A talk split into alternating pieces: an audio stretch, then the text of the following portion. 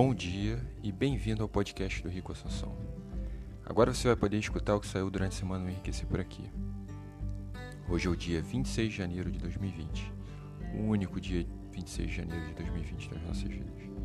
O episódio de hoje é o cenário do mês de janeiro de 2020, um resumão do que aconteceu no mês e como interpreta esses fatos. Para quem ainda não conhece, o cenário do mês é um resumo mensal que eu publico no blog Enriquecer desde 2015 e o intuito aqui é dividir com vocês como enxergo o contexto atual e quais são os riscos e oportunidades que surgem desse contexto para o investidor é, individual, é, seja em termos de planejamento, seja em termos é, econômicos ou mais diretamente o investimento. Esse primeiro episódio, formato Outblog, então, por favor, seja gentil comigo. E sem mais blá blá blá, vamos começar. Não. Céu de Brigadeiro. Os Estados Unidos e Irã se estranharam logo no início do ano, mas o estresse passou e as bolsas voltaram a subir. O coronavírus na China espantou o mundo, continua assustando nós, as famílias. Esse assunto parece estar longe ainda de acabar, mas as bolsas, pelo menos por enquanto, voltaram a subir. O desaquecimento econômico global já parece estar precificado no preço das ações e não se fala mais na crise que falava nos últimos dois anos. Estados Unidos e China parece que vão se acertar, União Europeia e o Reino Unido já se acertaram e tudo parece estar no lugar. No Brasil, tarde demais. A política domina qualquer análise, qualquer conversa no Brasil de hoje, qualquer coisa, absolutamente tudo que você fale. O primeiro filtro que as pessoas vão fazer é, é se ele é contra ou a favor do atual governo, independente de qual seja a sua opinião. É, é, será que esse discurso, onde que ele entra dentro de uma caixinha, né? É a caixinha contra o governo, a favor do governo ou o isentão. Para a turma da galera que é a favor do governo, qualquer avanço no país é comemorar como se fosse o do campeonato nacional. Para a turma do contra, Brasil só afunda, nada dá certo. A verdade difícil para os pró-governo admitirem é que os resultados econômicos até agora, de forma concreta, são muito tímidos. Pessoal comemora mil vagas de, de emprego criadas no mês, o melhor resultado dos últimos três meses. Ó, o cara já está comemorando. É, é muito tímido o que aconteceu até agora, principalmente se a gente voltar no tempo, um ano atrás, quando o governo estava começando. Muita gente era extremamente otimista e os que eram mais otimistas são os que hoje comemoram os mínimos ganhos. Mas é claro que ganha para se comemorar, mas sabendo que a gente está muito longe de onde deveria estar. E eu acho que é visível que a economia do Brasil está no caminho certo. Isso para mim é o mais importante. O foco não é nos resultados de hoje. Os resultados de hoje são realmente tímidos. Não dá para ser comemorando besteira, muito pouco para se comemorar, sinceramente.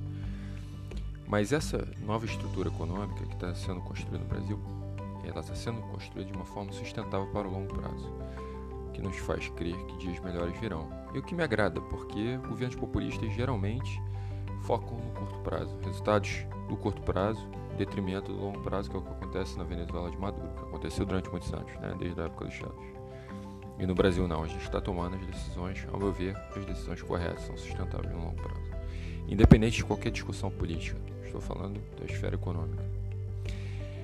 Investimentos no Brasil. Então, dentro desse contexto, eu tenho dois investimentos favoritos no Brasil. Vou dizer quais são. O primeiro é bom, apesar de todo o fuzuê que acontece na Bolsa de Valores, dos recordes consecutivos e etc., para mim ainda existe um potencial enorme de crescimento.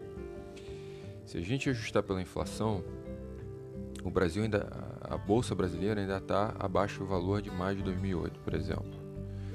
Se ajustarmos em dólar, a gente ainda está mais distante ainda. É normal, e mais que isso, é esperado que qualquer bolsa no mundo bata recordes nominais.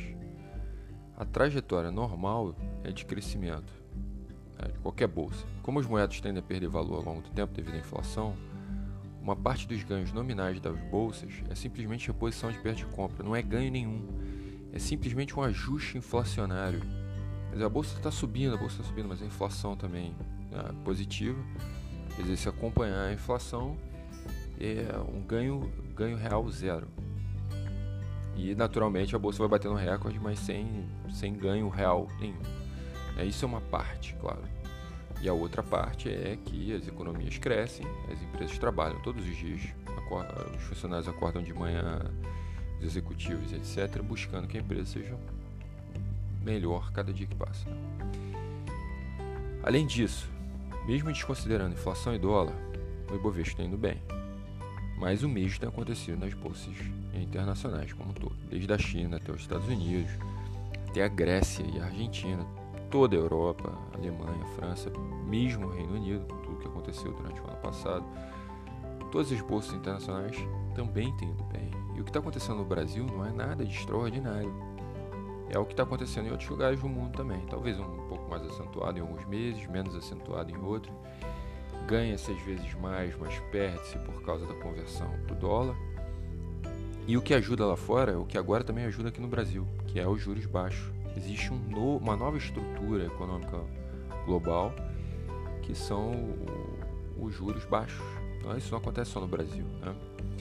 Os juros são baixos no mundo inteiro. O Brasil chegou tardiamente nessa festa. A gente chegou, a gente está aí, sei lá, desde 2009, 2010, que a taxa de juros vem caindo no mundo inteiro.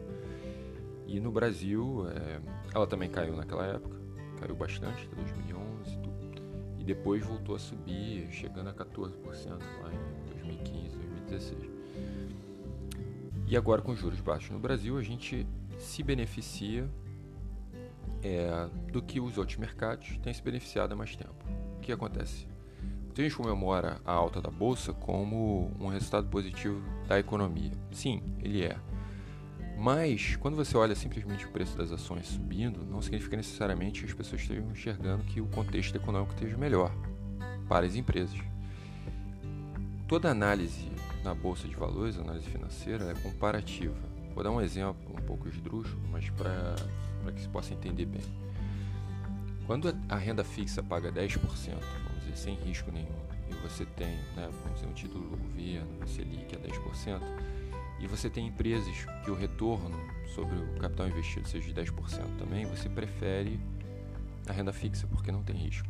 Né? Por que, que você investiria com risco numa empresa que, tá, que o retorno esperado é o mesmo do investimento que você poderia fazer sem risco. Grosso modo, você não faria. Você iria para o caminho mais é, entre o benefício do, risco, da, do retorno e risco, né, que seria a renda fixa.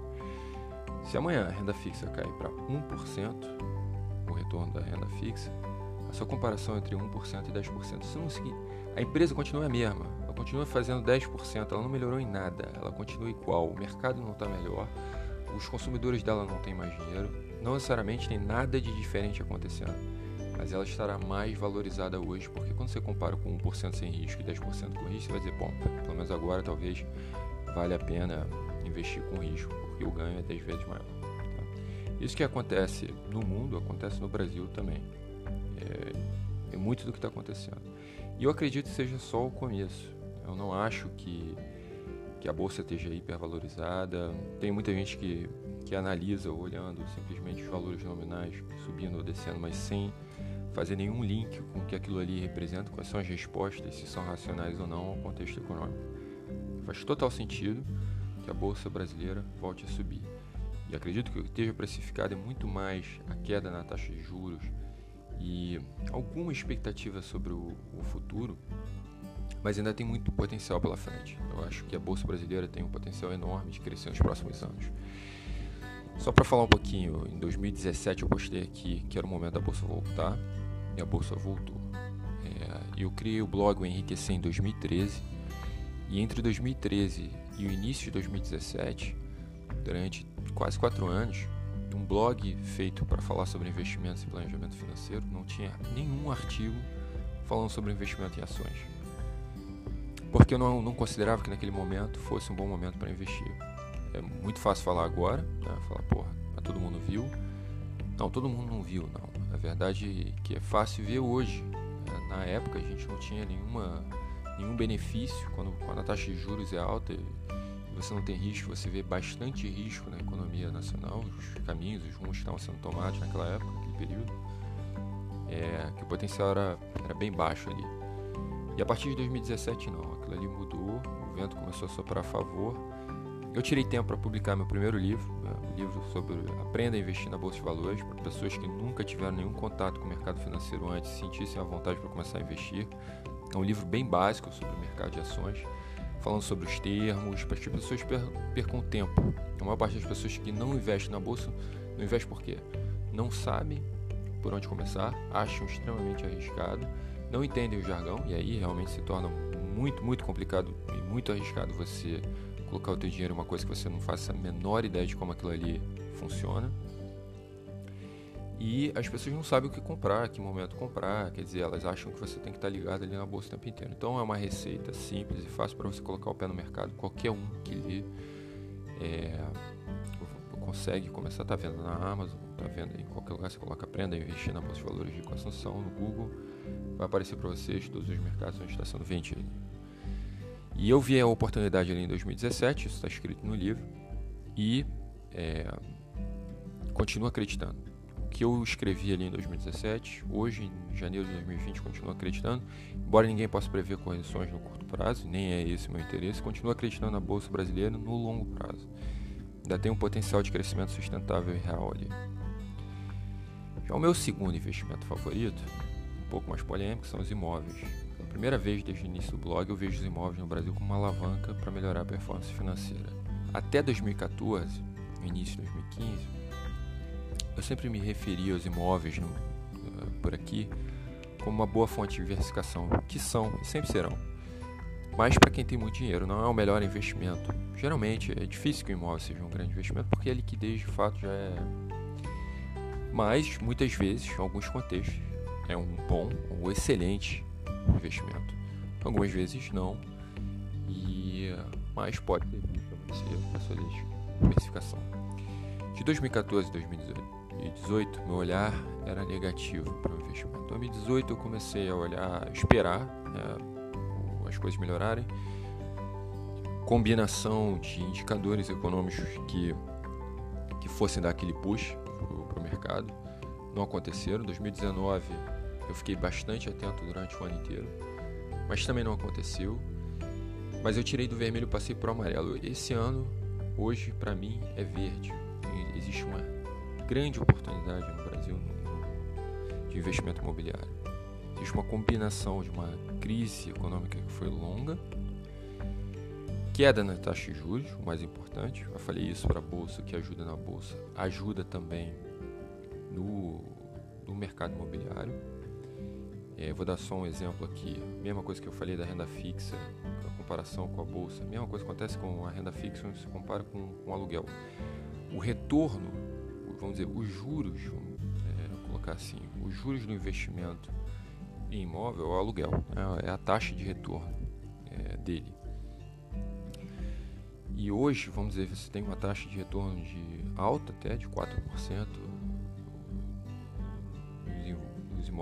Brasil, você consegue ter, que é uma boa taxa de retorno ao longo do ano. E você começa a comparar com uma taxa Selic de 5, só que os, os, os aluguéis são reajustados pela inflação. Então, melhor não é nem comparar muito com a Selic, comparar mais com, com os títulos de longo prazo do Brasil. Existem uma série de, de problemas, sim, de, de, desafios na hora que você investe no mercado imobiliário, isso eu não ignoro, é, que você não tem na, na, na renda fixa é mais complicada, mais trabalho, você tem o risco do, do, inquilino não pagar o aluguel e etc. Mas ainda assim eu vejo um grande potencial. Voltando ao passado que aconteceu nos Estados Unidos, uh, o boom imobiliário, muita gente lembra de quanto a gente perdeu dinheiro. Se você for olhar isso, quanto a gente perdeu dinheiro lá entre 2016, 2006 até 2010, 2011, quando o mercado é, começou a subir uh, sutilmente, né, se recuperar. Mas o que aconteceu no longo prazo, se você olhar o mercado americano, é a mesma coisa que acontece aqui na Europa e em outros países, na Austrália, né, que o, o preço do imóvel é altíssimo, é, é, que o preço do imóvel ele responde à queda nas taxas de juros e os efeitos são geralmente duradouros. É, lá em 2000, 2001, o governo americano, na época, o Alan Greenspan, que era o presidente do Fed, ele baixou, detonou a taxa de juros né, dos Estados Unidos, que na época saiu de 5, 5,5% para 1% para evitar a crise da, da bolha da internet, lá dos anos 2000, evitar que ela se alastrasse e fosse pior do que foi. O fato dele ter reduzido tanto a taxa de juros nos Estados Unidos serviu como uma alavanca enorme para o crescimento do preço do, dos imóveis nos Estados Unidos, que acabou saindo do controle porque aquilo ali foi um mercado muita gente ganhou dinheiro. Quando você vê gente ganhando dinheiro, assim, as pessoas criam é, uma ambição maior para ganhar mais dinheiro, tirar mais dinheiro daquilo ali e acabou, acabou que eles foram longe demais. Poderia ter sido saudável. É uma resposta natural. Depois, quando a taxa de juros voltou a subir, houve um, um estouro da bolha e as taxas voltaram a descer. Está acontecendo no Brasil hoje, a queda das taxas de juros deve ter um efeito muito positivo no preço dos imóveis. E o terceiro ponto é o ajuste econômico estrutural para o longo prazo que o Brasil está passando. Isso deve dar um gás no mercado. Ainda está cedo, porque, como eu disse, a gente não vê nenhum grande resultado acontecendo. A taxa de, de desemprego continua bastante alta, a renda não aumenta, o PIB não decola, o crescimento é muito tímido no Brasil. A gente ainda está muito longe do que a gente estava no, no pré-crise, mas isso deve, deve mudar nos próximos anos. Eu acredito, sou otimista. E eu acho que o investimento no imóvel pode ajudar. É, e diferente da bolsa, que pré-age em, em vista das expectativas do futuro, né, a bolsa ah, ele não olha o que está acontecendo, ele olha o que os analistas, os investidores, eles olham o que o futuro, né? Eles olham a expectativa que eles têm em relação ao futuro e todo dia muda porque todo dia um, um novo elemento é incorporado que muda um pouco o que vai acontecer lá na frente, eles reajustam expectativas e os preços se adaptam a isso. Os imóveis não, geralmente eles, reagem ao passado. O valor do preço dos imóveis, eles vão evoluindo lentamente, se adaptando. Lá em 2015 eu lembro de sair um artigo no jornal falando hora de comprar imóvel por causa da crise. Só que os preços não refletiam a crise, né? estavam muito longe disso. Os preços lá em 2015 refletiam um período de bonança, porque o preço dos imóveis ele reage muito lentamente. Se você tem um apartamento que o teu vizinho vendeu por um milhão de reais, ah, acabou de estourar a crise, você não vai vender o teu por 800 mil. Você acha que o teu continua valendo um milhão de reais. Né?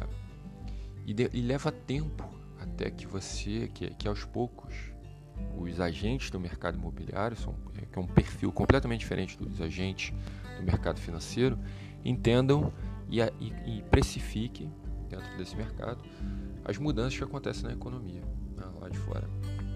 Eu acho isso uma, uma oportunidade incrível.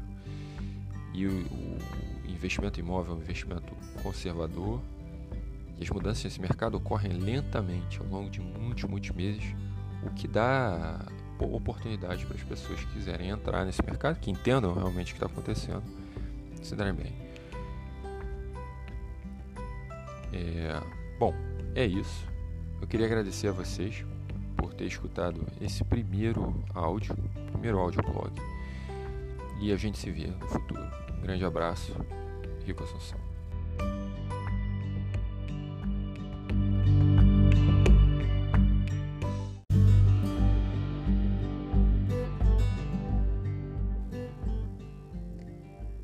Bom dia e bem-vindo ao podcast do Rio Assunção. Hoje é o dia 29 de fevereiro de 2020, o único dia 29 de fevereiro de 2020 nas nossas vidas. E hoje eu vou falar sobre o cenário do mês, o mês de fevereiro de 2020, e o assunto vai ser o dólar. Né? O dólar está nas alturas. No último pregão é, desse mês de fevereiro, a moeda fechou cotada a 4,49, perto de 4,50 e esse patamar representa um recorde nominal, o dólar nunca foi nominalmente tão alto quanto ele está hoje. Efeito da inflação. Mas toda vez que a gente fala em termos nominais, a gente ignora os valores reais. Isso porque a inflação altera o poder aquisitivo de toda moeda ao longo do tempo. Né? Então o valor de 4,50 hoje tem nada a ver com o valor que 4,50 representava 20 anos, por exemplo. Né? Quem lembra, nos anos 90, 4,50 você fazia muita coisa. Inclusive era caro uma promoção do McDonald's quando ela passou a custar 4,50. Lembro bem disso. É, hoje 4,50 vale muito menos do que valia no passado. Então esses valores têm que ser corrigidos pela inflação. Se a gente corrigisse pela inflação, tanto a inflação em reais quanto a inflação em dólar, o recorde continua sendo em 2002, quando o valor em reais do dólar seria hoje, nos valores de hoje, equivalente a mais R$ reais. Tá? Isso não significa que esteja errado dizer que o valor do dólar hoje seja recorde. Ele é recorde, nominalmente. Ajustado pela inflação, o recorde continua sendo lá em 2002, naquela época em que havia o, o, o, o risco Lula, né? o Lula virar presidente do Brasil, enfim, os bancos tinham medo, um socialista assumindo o poder no, no Brasil. Existia também alguns efeitos ainda no passado uma crise na América do Sul, causada pela Argentina, é, o Brasil que tinha enfrentado a crise energética, o mundo estava passando por uma fase um pouco mais sensível, atingindo o Brasil ali naquela época, principalmente por causa, como eu disse, do, do Lula. E o que, que um dólar hoje mais alto significa? Bom, bem, para começar, significa que já, se já não era mais tão fácil para empregado doméstico ir para Disney, acho que nunca foi, né? Agora vai ficar ainda mais difícil. Aliás, para qualquer um. Mas muito além disso, é, um dólar muito elevado ele significa um protecionismo econômico. Isso não é o que o governo prega, o protecionismo, mas quando ele está falando de câmbio, quando o ministro Paulo Guedes falou de câmbio, ele deu a entender exatamente isso: que um dólar mais alto é bom porque gera consumo interno. Isso é um nacionalismo, é um protecionismo econômico que, de uma certa maneira, me surpreende porque o ministro Paulo Guedes vem da escola de Chicago e é um cara que está sempre defendendo o liberalismo econômico. Então, um câmbio supervalorizado ou sobrevalorizado não é uma medida liberal. Né? Mas é o que ele defendeu ali de favorecimento à indústria nacional, detrimento da indústria estrangeira, viajar é, pelo Brasil ao invés de viajar para fora. E esse protecionismo, como eu disse, é inverso ao liberalismo. Quando o dólar sobe, o preço dos produtos importados sobe junto e os consumidores tendem a trocar o consumo de produtos importados por produtos nacionais mais baratos. Isso estimula a nossa indústria interna. É... Além disso, é, nossos produtos ficam mais baratos lá fora e isso estimula a exportação dos nossos produtos. Mas, como eu disse, nada disso é é, extremamente liberal. Mas apesar da fala do ministro, eu não acredito que o governo tenha atuado de forma protecionista. É, não, não, não, vejo isso. Eu acho que o dólar no Brasil ele sobe por outros fatores.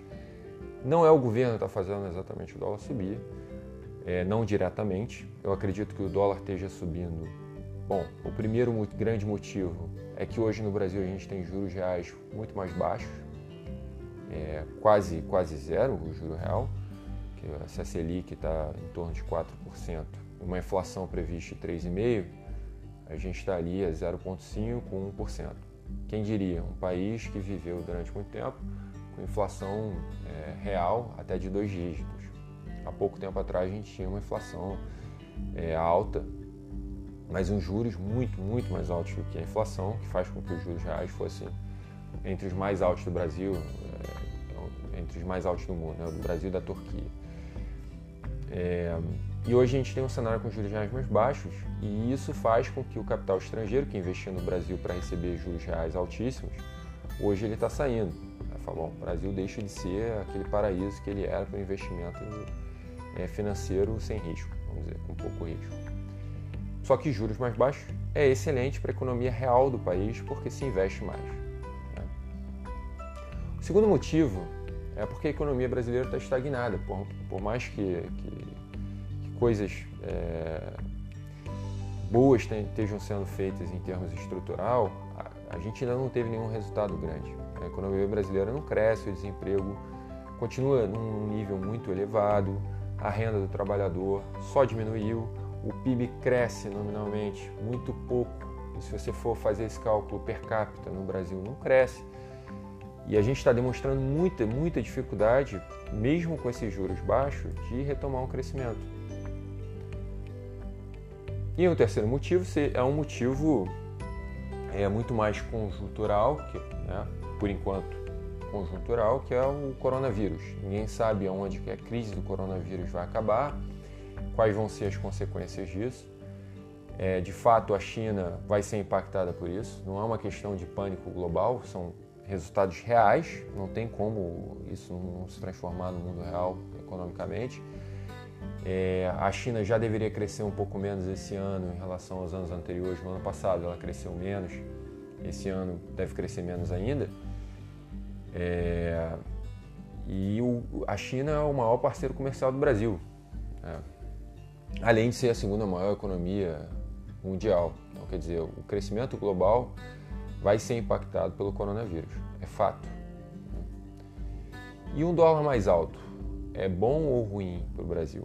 Bom, tem um lado bom, né, como eu disse, que isso estimula a indústria nacional, seja com exportação ou seja para o consumo interno, que substitui os importados.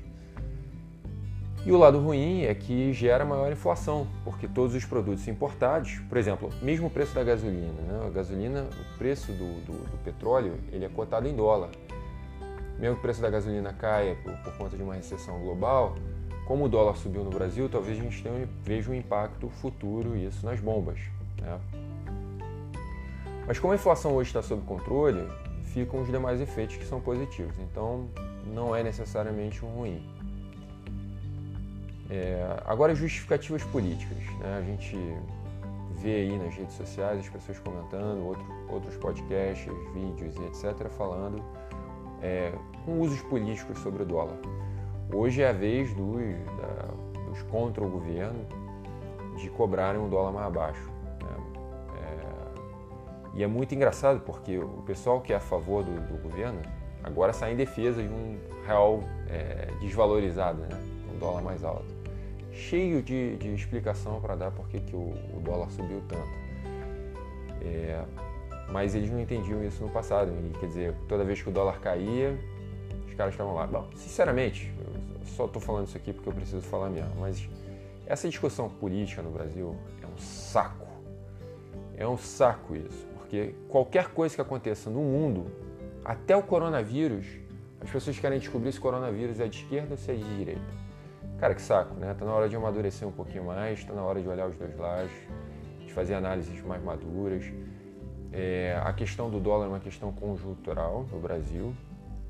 Direita e esquerda, independente disso, nós somos um único país que tem vieses ideológicos distintos, mas que numa democracia a gente tem que aprender a conviver, a coexistir de uma maneira pacífica. A gente tem que aprender isso. Acho que o Brasil está passando por um, vai passar por uma fase de, de de ganho de maturidade aí, eu espero.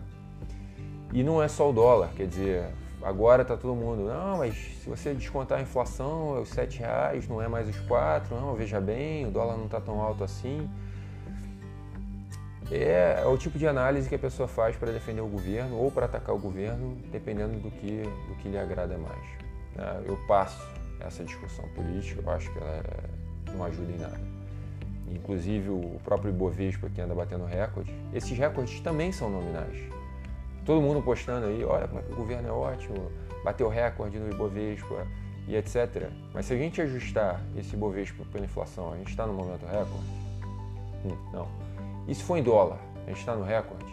Também não. Então, o mercado hoje está muito pobre em análise e muito rico em justificativa, dependendo da ideologia, para encaixar as justificativas que acontece dentro da ideologia que o cara defende. Então, cuidado e a todos um grande abraço, um excelente março para todos nós. Um abração, até a próxima.